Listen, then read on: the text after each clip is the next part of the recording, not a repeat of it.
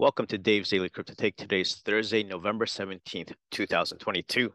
Let's take a look at today's charts.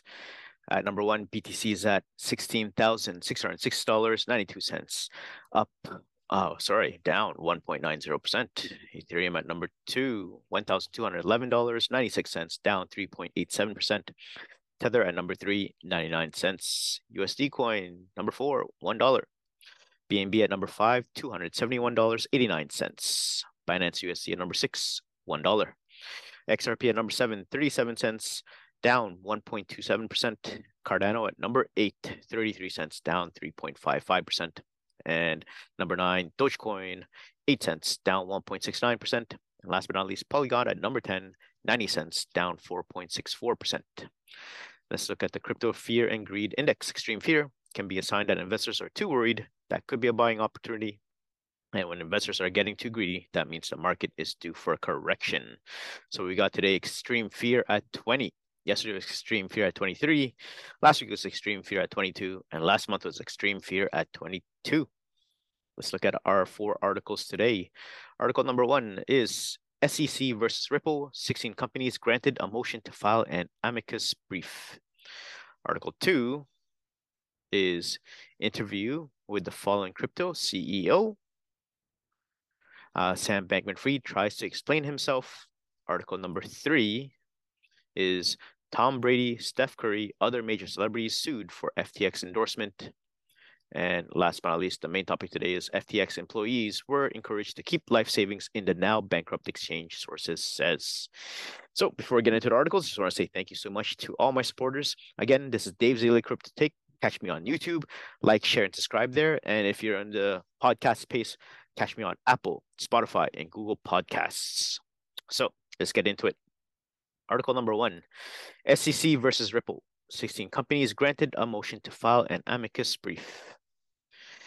The latest hearing for SEC lawsuit against Ripple saw the later, latter gaining a significant advantage. The judge has given until 18th of November for 16 companies to file their briefs. More than two months after the first request to file amicus curiae was submitted to the court in SEC versus Ripple, presiding Judge Analisa Torres has finally granted the friend of the court to actually show up in court in support of Ripple. 16 companies to file amicus briefs the latest hearing of uh, SEC's lawsuit against Ripple saw the latter gaining a significant advantage as 16 companies who had requested the court to allow them to assist the court and eventually influence the verdict will now get the chance to do so. The Chamber of Digital Commerce, which was the first group to rally in favor of Ripple, is among those who request to file a brief has been granted. Others include Coinbase, Blockchain Association, TapJets, iRemit, ICAN, Spend the Bits, DTON, CCI, Valhalla Capital, Cryptillion Payment Systems, VeriDAO, Reaper Financial, Accredify DBA Invest Ready, New Sports Economy Institute, and Paradigm Operations. The judge has given until 18th of November for the above mentioned companies to file their briefs. Coinbase seems to have taken the lead by becoming the first one to formally file its amicus brief in support of Ripple. The American Crypto Exchange filed its request on 31st of October. Settlement rumors. Rumors about a possible settlement between the Wall Street regulator and Ripple started going around after US based Fox News reported on 14th of November that a settlement was expected at the hearing scheduled for 15th of November. I know you're expecting a settlement tomorrow in the lawsuit between the Securities and Exchange Commission and Ripple. Fox reporter Eleanor Terrett was heard saying Charles Gasparino, senior correspondent at Fox Business Network, stated later that the news was in fact false, and the same was confirmed by Ripple Labs. XRP price action. That said, XRP was trading at 37 cents, up almost 12% over the past 24 hours. However, much of this hike was likely due to the false rumor about a possible settlement between the SEC and Ripple at today's hearing.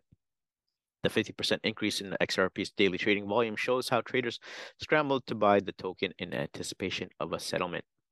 According to data from CoinMarketCap, XRP had a market capitalization of a little over $19 billion with a 24 trading volume of 2.3 billion. So there you guys have it. What do you guys think about this article? SEC versus Ripple. 16 companies granted a motion to file an amicus brief. Comment down below and let me know what you guys think.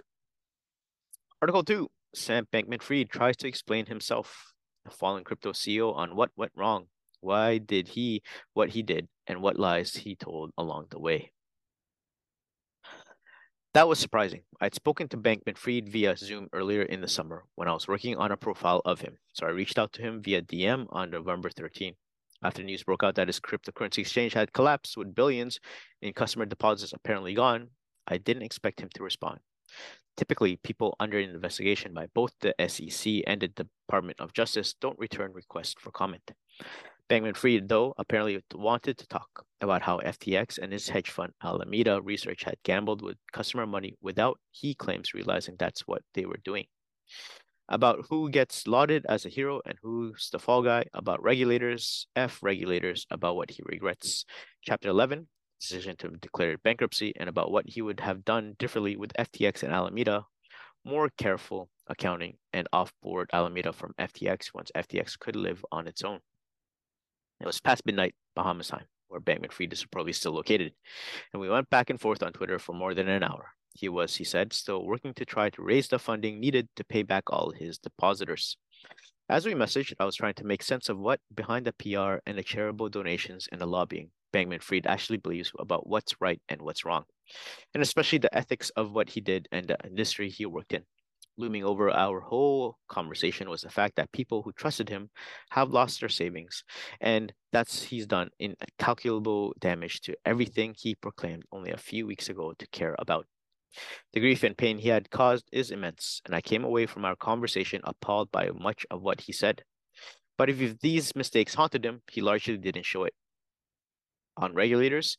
Before the empire collapsed, Bankman Fried was actively engaged in lobbying in Washington regulatory framework for cryptocurrency. While many crypto CEOs, like Bankman Fried's nemesis, Binance CEO Changpeng CZ Zhao, are apparently skeptical of government regulation, Bankman Fried has largely avoided criticizing regulators.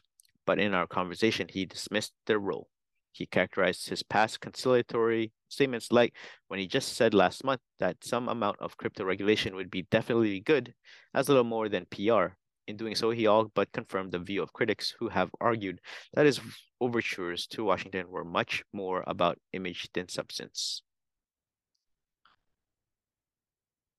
And here is a whole list of Twitter uh, messages between both and on being willing to behave unethically. One question on which I've seen widespread speculation is whether Bankman Fried thought it was okay to do unethical things for the greater good.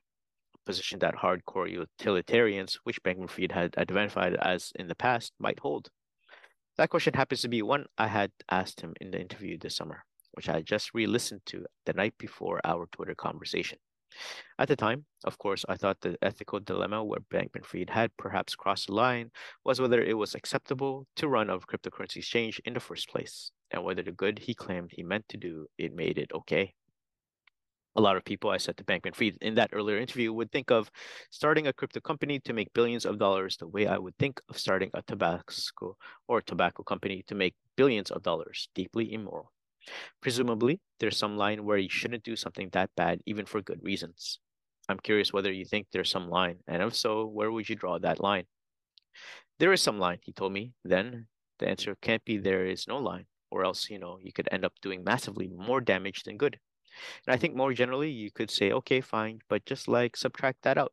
But I don't think it's that simple either because there are a lot of complicated but important second order harms that could if your core business is bad for the world in terms of your ability to work with partners and your ability to work with partners in your philanthropic efforts. You could imagine that if the Philip Morris Foundation had really good ideas about how to improve the world, they probably would still ha- have a really hard time working with that Gates Foundation. So I do think it's more complicated than that. And you have to seriously contend with what the impact is of your direct work.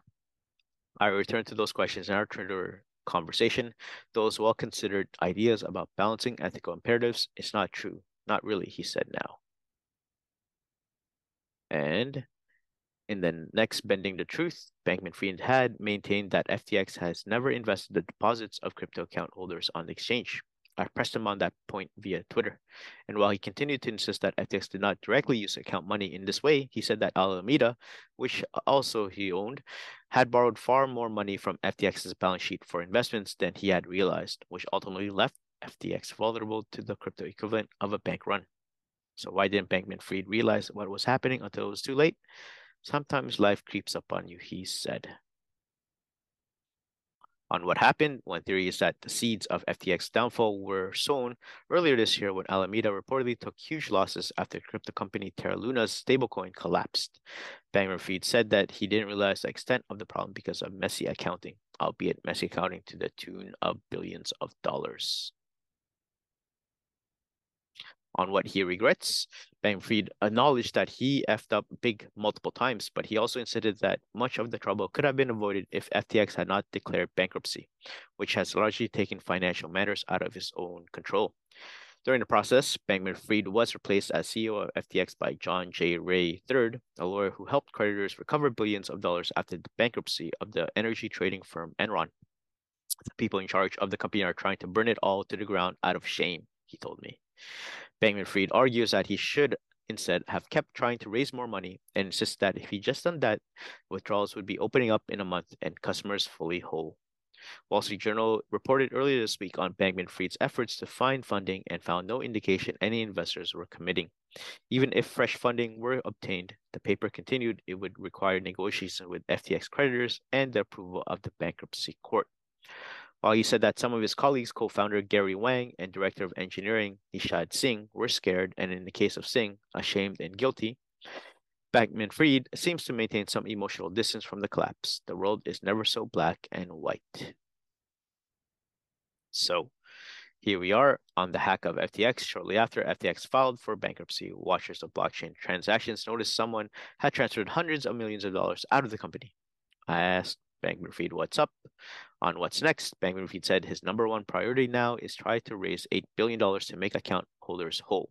That, he told me, is basically all that matters for the rest of my life.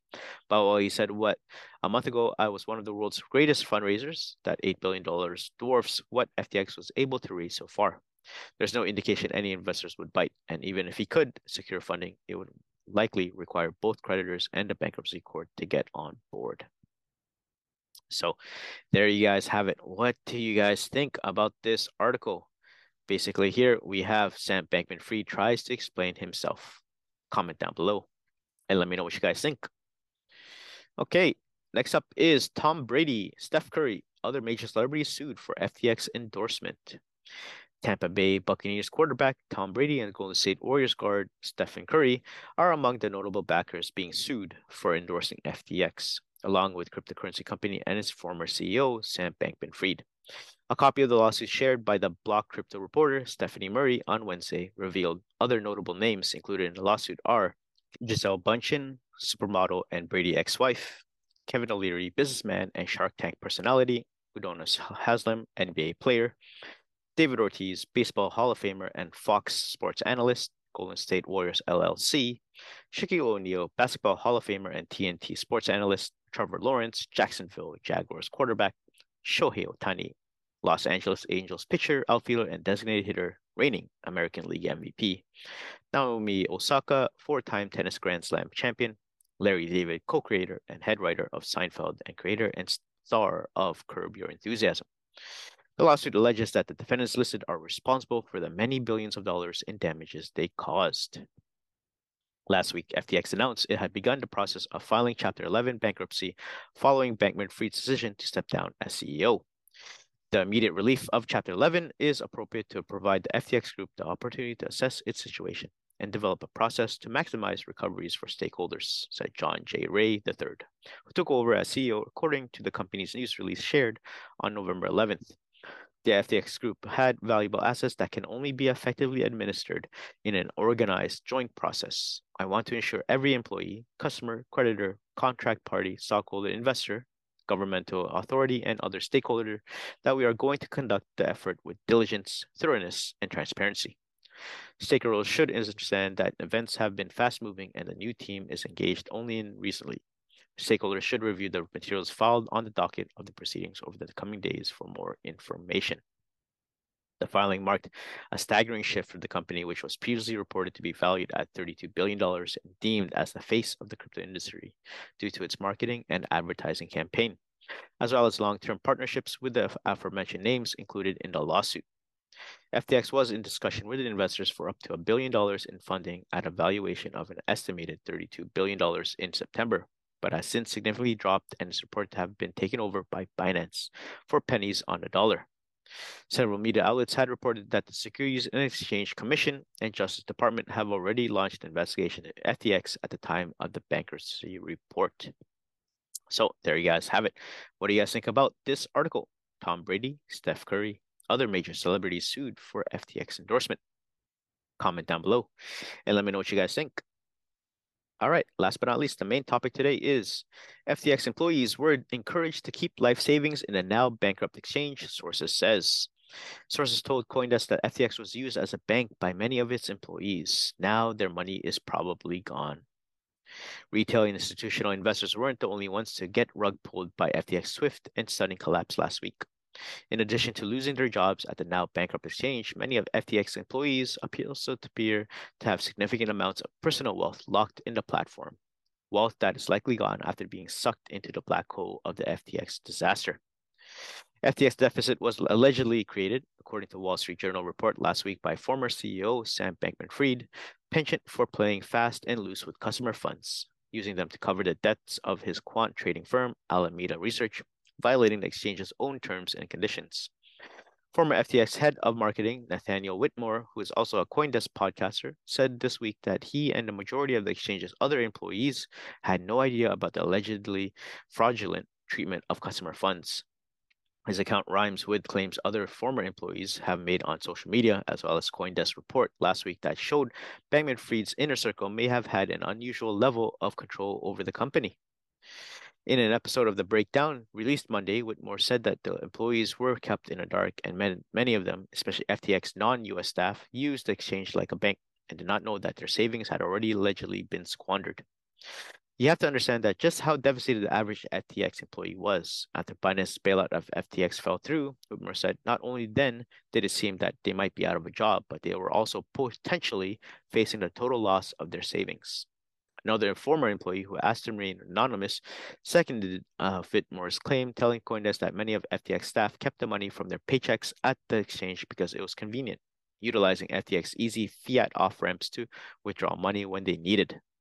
Employees' use of FTX as a bank was encouraged by Bankman Fried and other high ups, according to former employees speaking to Coindesk.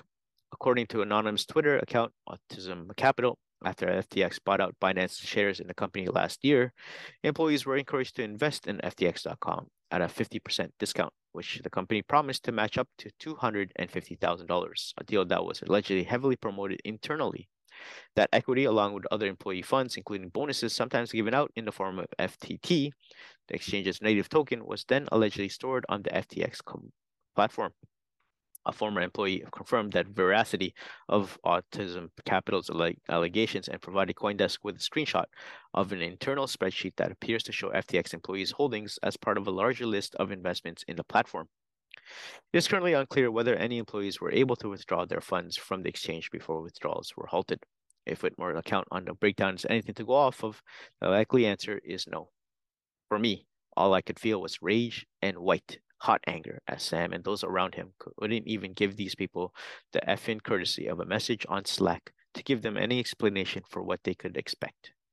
It wasn't just that Sam and a small group about him around him perpetrated fraud. What they did, Whitmore added, from the moment the fraud was called out and the market started to react, every single ounce of their effort went into self-preservation. He added, it was callous, cruel, and utterly devoid of any genuine human consideration. Representatives for both FTX and Bankman Fried did not return Coindesk requests for comment. So there you guys have it. What do you guys think about this article? What a shame. Employees were uh, encouraged to invest into the FTT and Bankman Fried. So there you guys have it. Now the bankrupt exchange sources says, comment down below and let me know what you guys think. Okay, let's take a look at the prices one last time before we head out. BTC is at $16,604, Ethereum at $1,209, Tether 99 cents, USD coin $1, BNB $271, Binance USD $1, XRP at 37 cents, Dogecoin at 8 cents, Cardano at 33 cents, and last but not least, Doge Polygon at 89 cents. So there you guys have it. Thank you so much for making it this far. It's Dave's Daily Crypto Take. Again, catch me on YouTube, like, share, and subscribe. And if you're in the podcast space, catch me on Apple, Spotify, and Google Podcasts. Other than that, I hope everyone has a great crypto day, and I'll see you guys in the next one. Peace.